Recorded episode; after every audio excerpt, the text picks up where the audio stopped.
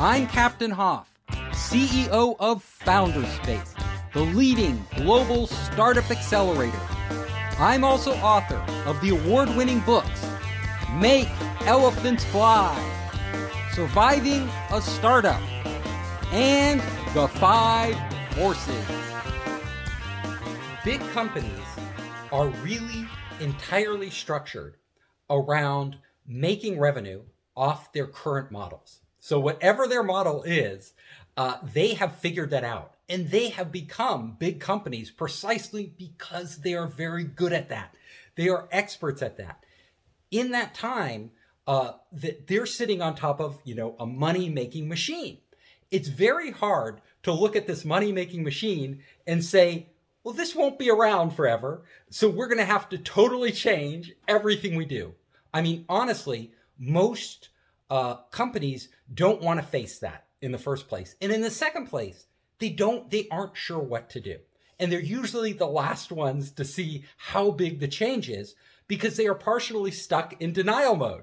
They are used to being king of the hill. They don't expect to be, you know, dethroned anytime soon.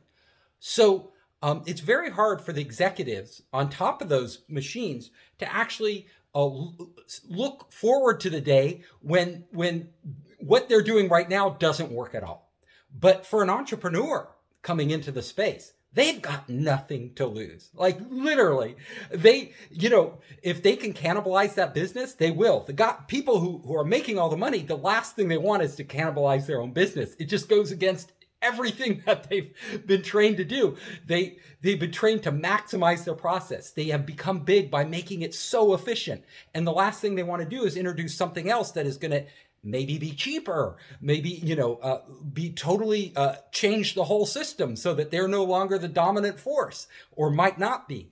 However, for a startup, this is exactly what they want to do. And they don't care if this is a multi-billion dollar business and, and the big fish are taking taking it all. They don't care if they only get a small slice at the beginning, you know, a million dollars, a hundred million dollars of this big business. They will lower the price, undercut the price, do anything they can to disrupt it because everything they do uh, at the end of the day will come back to them. And we know whenever you're pioneering a new platform, a new way of doing business, if you become the dominant market force, all of a sudden everybody else becomes irrelevant. Then you can raise prices. And also, technology makes things so much more efficient that you can undercut existing players simply by using technology to deliver goods and services at a, a, lower cost, to deliver them more efficiently, and most importantly, to add more features than they could offer. When you are looking out at the future, as an executive at a big company, you have to be prepared to totally cannibalize and disrupt your business. Like, you cannot worry about killing off your business. You cannot worry literally about killing the goose that laid the golden egg. So, because what you have to figure, you have to have the right mindset. So, you have to understand that this goose that is laying these golden eggs, if you don't kill it and cook it and eat it, somebody else will.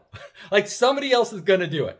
So it that goose is days are numbered, right? It is it's going to be served up on somebody's plate. It might as well be your plate.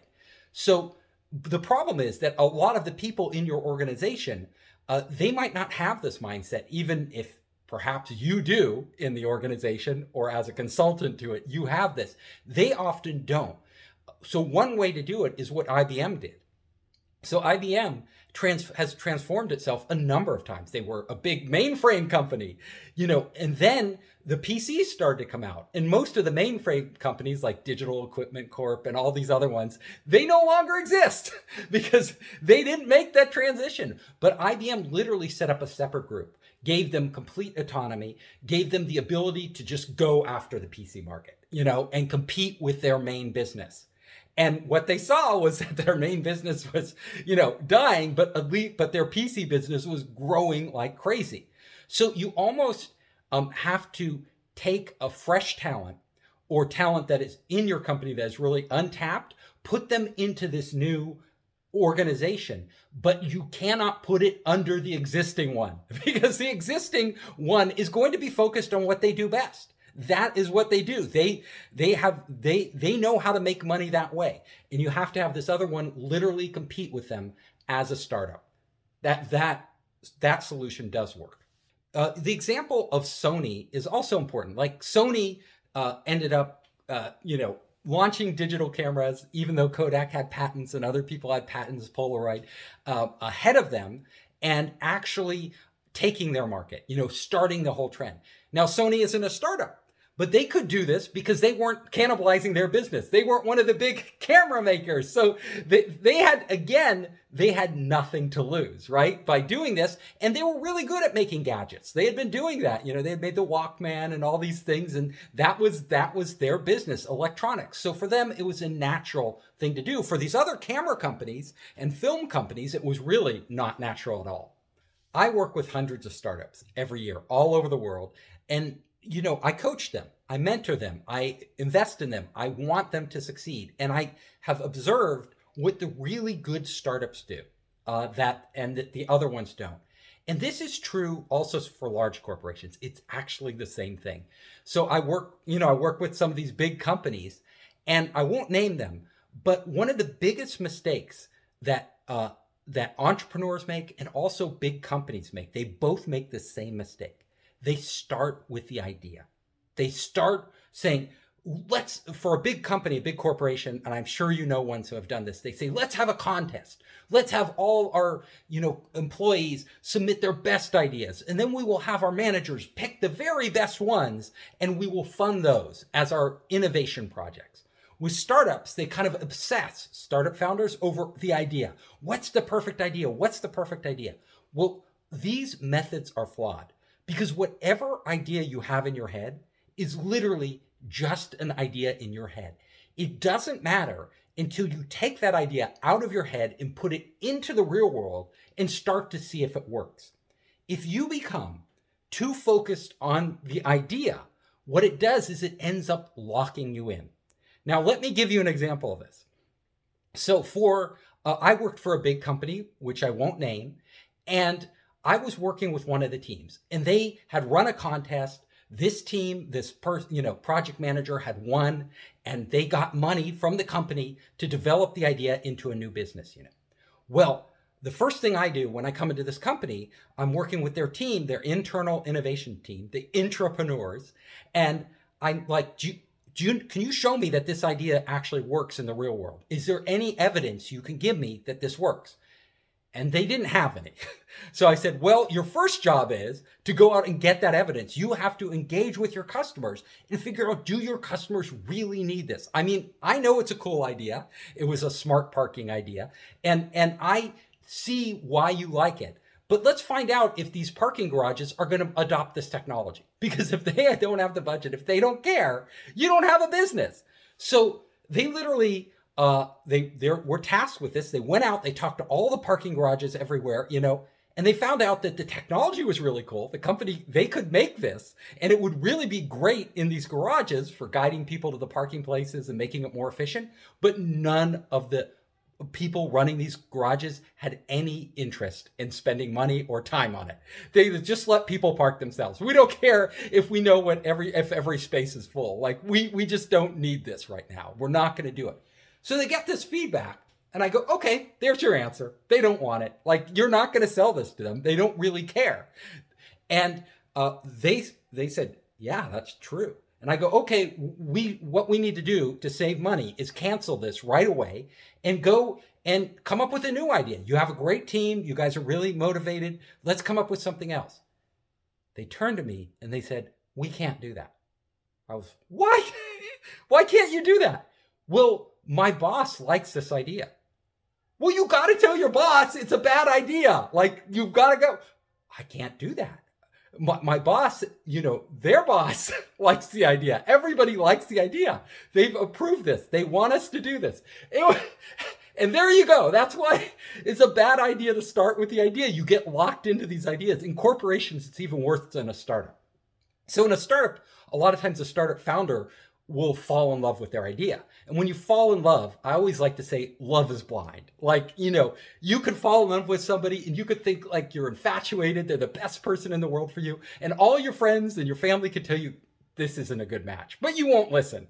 Well, the same thing is true when you love your product idea. Like you could just like put on the blinders. You don't want to hear it. You're just going to go and do it because you think it's great.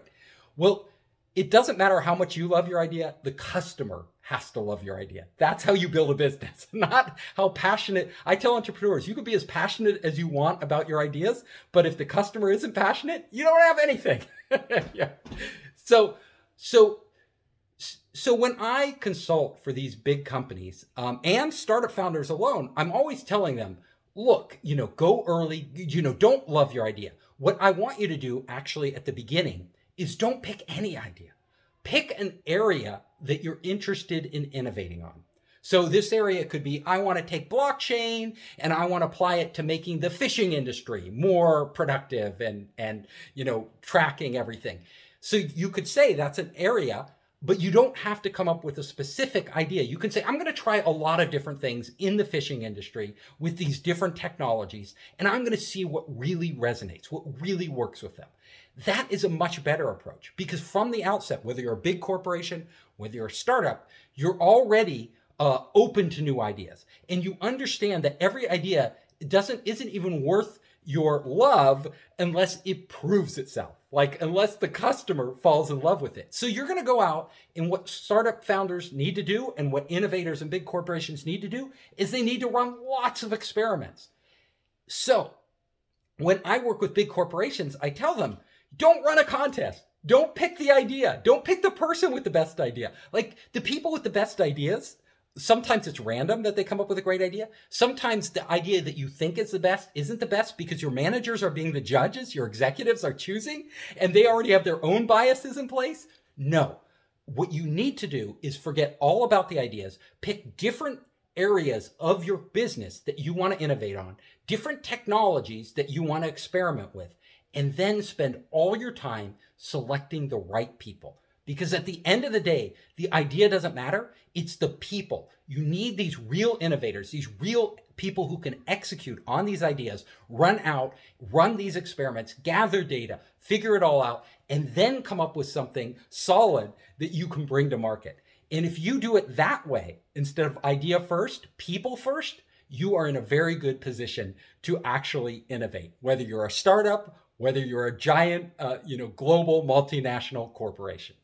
First of all, when you have an innovation team, innovation teams need to be able to try lots of different things. And you, as their manager, need to understand that they're going to fail at most of these. That's just the process of innovation. I mean, if you knew the answer in advance, you wouldn't have to have an innovation team. You would just build it and be successful. So, by definition, innovating is when you don't know what the answer is, and you have to go out there and try to figure it out.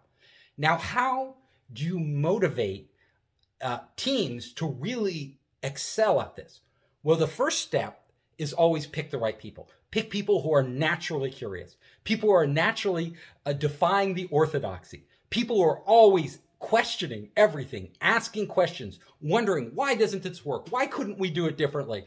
And very importantly, when it comes to technologists, pick people who love to play with technology. They love it. So they're out there always trying new things. You know, they're rewiring their home with the latest networks. They're downloading SDKs from the internet just to try them out, you know, with open source. They're doing all the stuff that isn't in their job description. You need to get people like this, natural innovators, and put them together.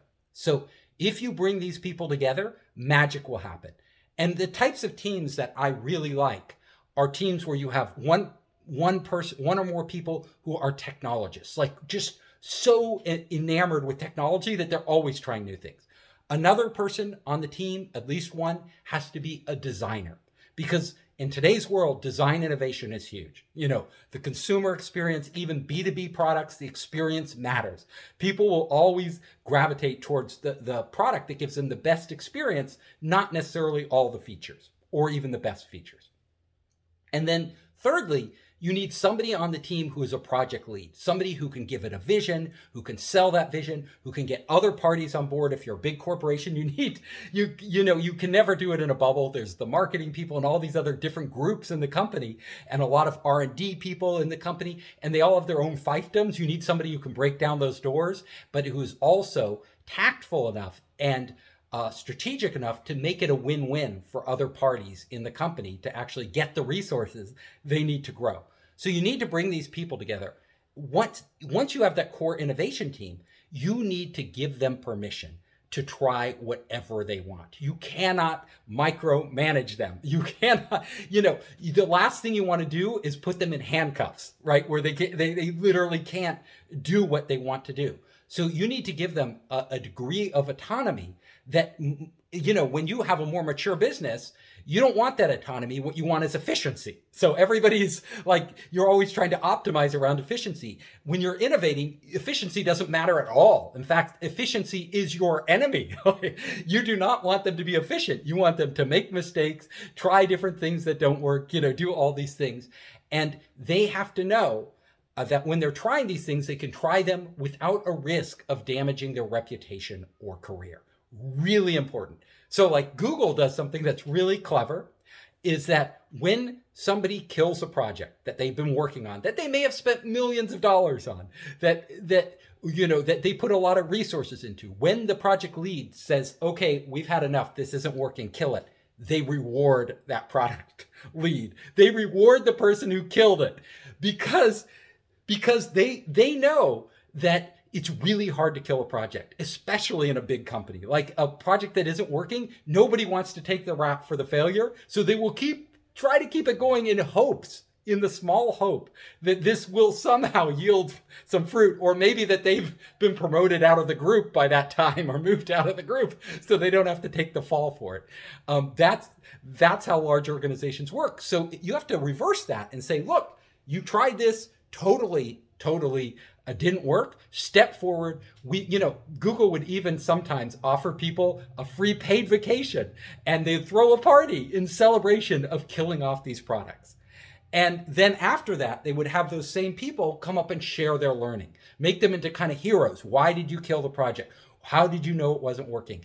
You know, what would have you done to kill the project even sooner? Like, how could have you known this sooner so that when we do our other projects, we can all learn from what you did and make ourselves. And what did you also, what did you, um, as a, as a, the project team, learn that was actually beneficial that we could take away in the future things that we you know that may turn into other projects within our company so those elements are really important when leading and forming innovation teams. When you are innovating, there is a process in place. And this is something I write about in my book, Make Elephants Fly. So there's an innovation loop. And, you know, the metrics for, uh, for quantifying and measuring the success of like a traditional business are not the same for an innovation team. So a traditional business, you're looking at P&L, you're looking at, you know, how much money they can make, how fast they're growing. For an innovation team, what you're measuring actually are how fast they can navigate through the innovation loop. And the innovation loop is pretty simple. The innovation loop starts with I have an idea. I want to find out if this idea works. I develop and design an experiment. I put that experiment into the real world as closely as I can with real customers. I gather data. I analyze that data and then I make a decision do I run another experiment? You know, what did I learn from this experiment? It, does it kill my idea? Or uh, do I need to shift focus and uh, actually pivot a little to make this work? What do I learn? And then you run the innovation loop again. And then you do that innovation loop over and over and over. So when you're measuring an innovation team. It's all about how fast they can get through this loop and what's the quality of data that they are gathering. How good are the experiments that they design and, and how smart are the decisions, the strategic decisions they are making based on this data.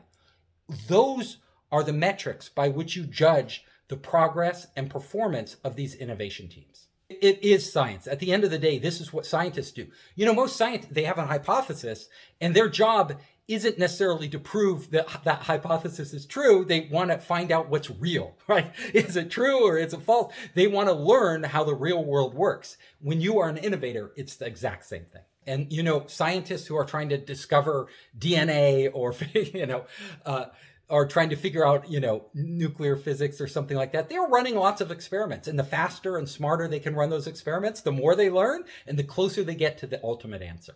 The most important thing you can do to be more innovative is expose yourself to more ideas, more information, and actually uh, gather as much knowledge of the world as you can, and not just within your discipline because actually much of the innovation that goes on is interdisciplinary. It's the intersection of biology and computer science and sociology and psychology.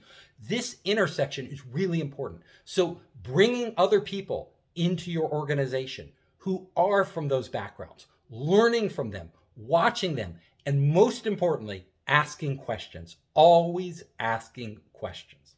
That is what innovation is. And Einstein said it very succinctly. He, you know, he said all of his uh, experiments that he ran, thought experiments, you know, he said that was combinatorial play.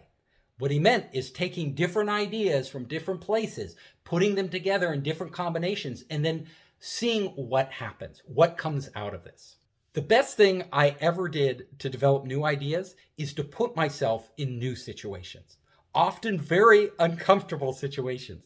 So a lot of us feel comfortable in what we do every day, our routines. You know, we meet the same people, we do the same work, we we have we read the same type of books, but I challenge I actually challenge myself and I still continue to do this constantly. Look, Steve, go out there and and just put yourself in a position that you've never been in.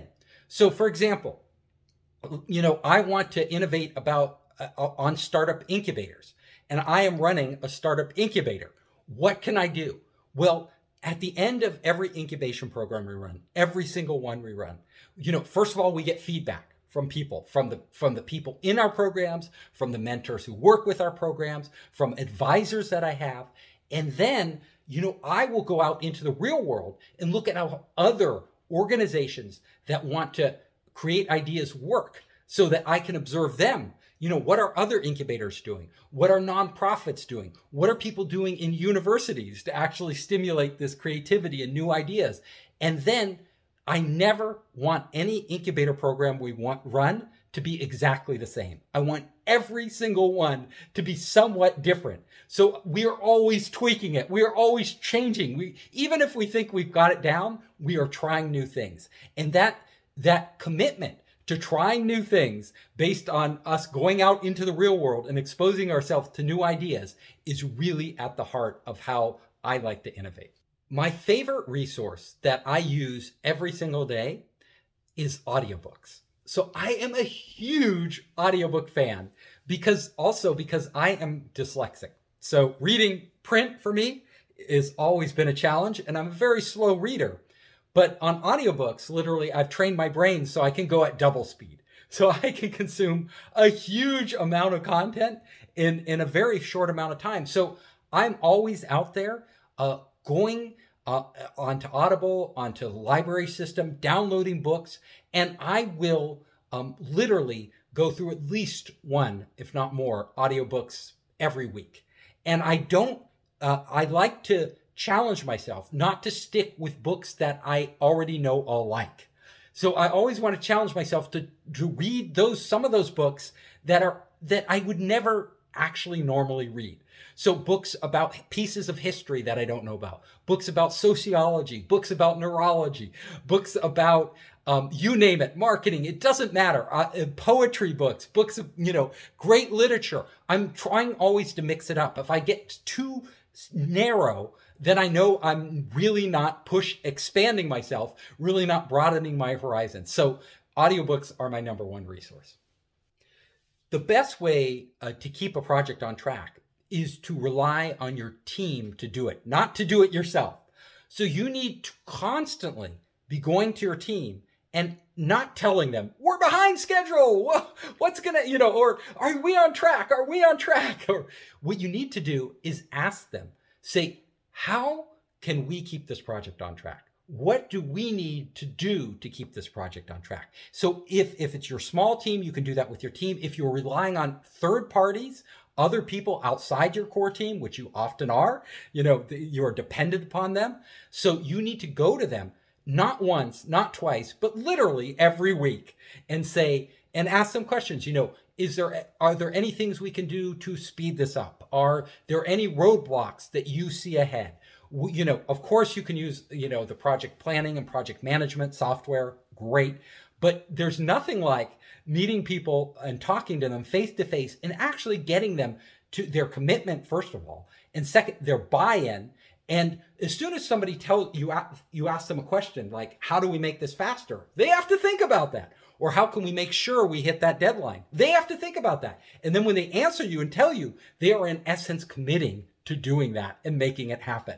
So that it's a big psychological thing. You can have all the software out there in the world, but you know that psychology of you going face to face or even on Zoom or a phone call and actually getting that verbal commitment um, on a continual basis and finding out from them what problems there are, what things, you know, if they say, well, actually we're, you know, we're, we're dependent upon this group and I think they're going to delay it. And then you could say, well, what can we do so that make sure that they don't delay it? How can we, you know, and then you just, you, you learn a lot about the project and um, you're not just telling people what to do, but you're making them proactive and actually taking ownership and actually coming up with the solutions. The number one thing you can do to differentiate yourself is understand what your competitors are doing. Like if you're competing with somebody else is the reason you have to be different. If you're not competing with anybody, you don't need to be different. You can be whoever you are because you're just the only one people can come to for this.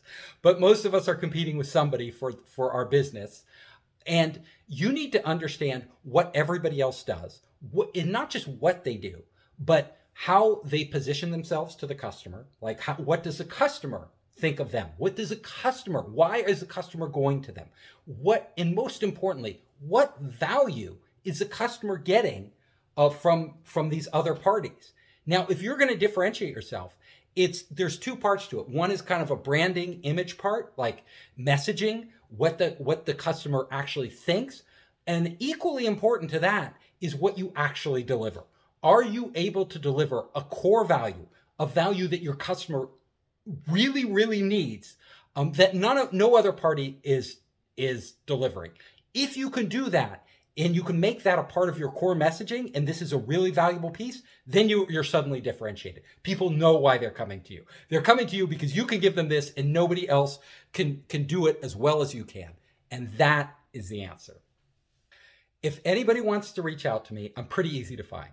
So all you have to do is go to foundersspace.com. Just go there. There's a contact form. You can actually contact me if you put my name in the in, in in the email that you send to me. I will respond.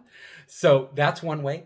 I'm also on all the social networks. So you can go to uh, LinkedIn, Facebook, uh, you name it. You know, I am there and just search for Founder Space and you will find me my parting advice uh, for everybody out there is that you should try to make your work as exciting as possible. Like if you are bored at work, it's your fault. So I don't think I don't think anybody's job has to be boring, right? You can always make it exciting. So you know, if you're trapped in a company and you feel like you you don't have you you know you're not being given enough responsibility, well, just take responsibility. Go to your boss and start coming up with ideas. Could I try this? Can I try that? What if we did this? You know, take initiative. Uh, if you work for yourself like me, you know, go, and you're getting bored with what you're doing all the time, well, you work for yourself. You can change it. you don't have to do this. You can go try something new. I do it often, and it's like a great experience, and it keeps my life exciting. I hope you enjoyed the show. If you liked it, hit the subscribe button and share it with your friends. You can help us create more great content by subscribing and sharing.